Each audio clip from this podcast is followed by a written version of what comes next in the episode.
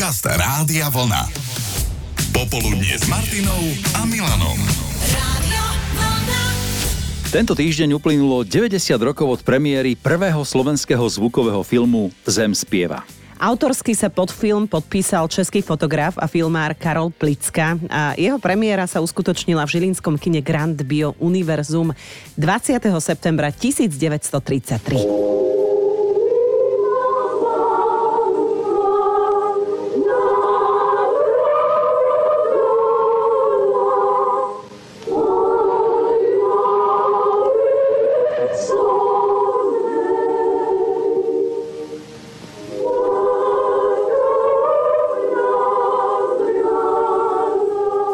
Pri príprave prvého slovenského zvukového filmu Zem spieva čerpali tvorcovia z bohatého zbierkového archívu dokumentárnych fotografií Matice Slovenskej, ktorý režisér Karol Plicka sám založil. No a ešte pripomeňme, že v roku 1934 získal tento film ocenenie Zlatý pohár na Medzinárodnom bienále v Benátkach. No a nás to v jednom z popoludní s Martinou a Milanom inšpirovalo k debate s vami o vašich najobľúbenejších slovenských filmoch. Ktorý je taký, že si ho môžete pozrieť naozaj kedy kedykoľvek. Mária sa ozvala. A veľmi rada pozerám filmy s nezabudnutelným Joškom Kronerom. Jeho obchod na Korze, ten stváril veľmi krásnu postavu a taktiež niečo veselšie Pachohybský zbojník, tiež nezabudnutelné jeho hlášky. A Strikorakan, o tom ani radšej nehovorím, to si myslím, že každý si ho rád pozrie, či na Vianoce, či cez celý rok ako veľmi obľúbený pán herec. No, takže kde vidno Joška Kronera, tamto zaváňa dobrým filmom, ale aj Štefan Kvietik, ďalšia herecká legenda je zárukou kvality. Dáša napísala, milujem filmy s ním, ako je napríklad Medená väža. Aj poslucháč Pankrác vytiahol niekoľko klasík, píše, že zo starých filmov si rád pozriem a kedykoľvek Vlčie diery alebo Červené víno, ale aj film, ktorým sme debatu začali, Zem spieva. A u Janka takto zarezonoval podobný slovenský film Rodná zem. Áno. Ale to je film, ktorý je starší ako ty. No, o mnoho starší O mnoho. 53. rok, 70 rokov má tento film, kde kedy si začínal v podstate svoju hereckú kariéru Julo Pántik. To, tých hercov tam bolo s nami dosť. Pán Valách. Áno, áno, áno. Mhm. A koľkokrát si ho videl, Tabak. Rodnú zem? Mm, Tak 20 krát isto. Čože? A bavilo ťa na tom to, že je to taká hudobno-tanečná kompozícia, alebo ty sám máš nejaký vzťah k folklóru? Aj vzťah k folklóru, aj tým, že bývam v Pototranskej oblasti, tak aj k žiaru mám blízko a sa mi páči tá rozmanitosť toho folklóru v tom filme. Celým Slovenskom od Zemplína, Podpolanie, A ten Mijava. žiar tam bol nejako aj tam figuroval v tom filme? Natáčalo sa to tam u Na, vás? zač- na začiatku aj na konci. Á, na začiatku filmu je scéna zo žiaru a na konci potom tiež je film scéna zo žiaru Gorálska svadba. A to si stále hovoríš, a to je u nás, to je u nás. Keď to vidíš. Tak hrali tam ľudia, ktorí vlastne zakladali aj Lučnicu a myslím, že aj Sľuk. Sľub. Janko, asi ty z tých mužov, ktorí si pozrú aj rodnú zem a v zápätí e, si zapnú Terminátora?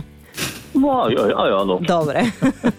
Aby bola vyváženosť aj v tomto smere. Áno. Zisťovali sme, ktorý slovenský film je váže naj, prípadne z tých starších, aj československý s výraznou slovenskou stopou. A Mnohí vrátane Anky ste za taký označili napríklad Jánošíka, aj toho s Palom Bielikom, aj e, ten, ktorý neskôr sám režiroval. Miloš napísal, za mňa je to určite nevera po slovensky, to sa dá pozrieť aj stokrát.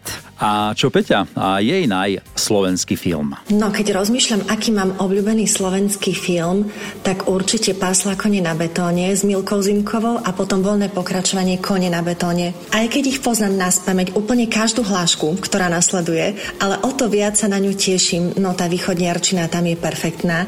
To nič neprekoná. A druhý diel uh, je mi o to bližší, že je z prostredia Zemplínskej šíravy, odkiaľ ja pochádzam, takže má to pre mňa ešte takúto pridanú hodnotu.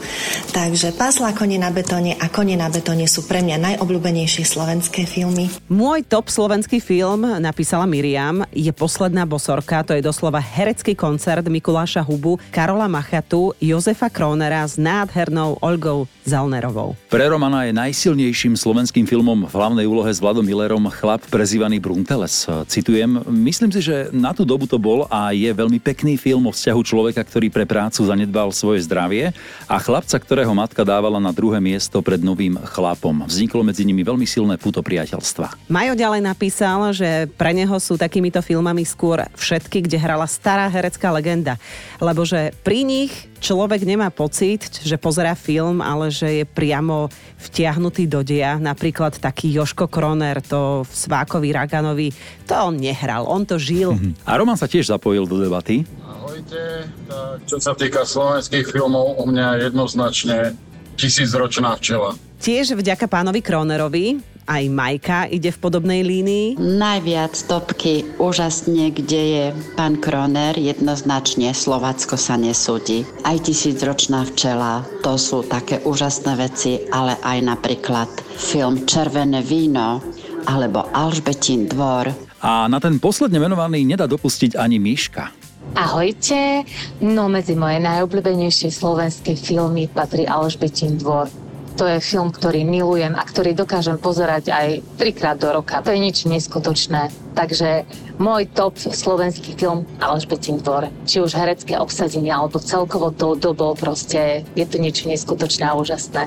Chceli sme si byť na istom, ktorý slovenský film je váš naj, ale múdrejší nie sme, lebo čo poslucháč, to názor a čo názor, to iná emócia. Luboš napríklad oceňuje aj novší film, ako je Čiara, veľmi zaujímavý, alebo film Svinia, stvárňujúci politické hry na Slovensku. Veľa ste písali aj o jakubiskových filmoch, ako Sedím na konári, Perimbaba alebo Bátorička. Katka Znovák má medzi topkami výborný film Sladké starosti s Emilom Horvátom, ale aj s Karolom Duchoňom, ktorý sa v ňom objavil. Debuše, debuše. Mm-hmm. Roman z Prievidze píše, že je to jednoznačne fontána pre Zuzanu jednotka. Tam bolo obsiahnuté všetko. Prvé lásky, protekcie, mladosť, aj bývalý režim. No, veľa zaujímavých názorov sa skrýva aj pod našim filmovým statusom na Facebooku Rádia Vlna, tak sa po prípade pozrite pre inšpiráciu aj tam. Ale hlavne počúvajte Rádio Vlna v popoludní s Martinou a Milanom. Počúvate Popoludnie s Martinou Záchenskou a Milanom Švikruhom.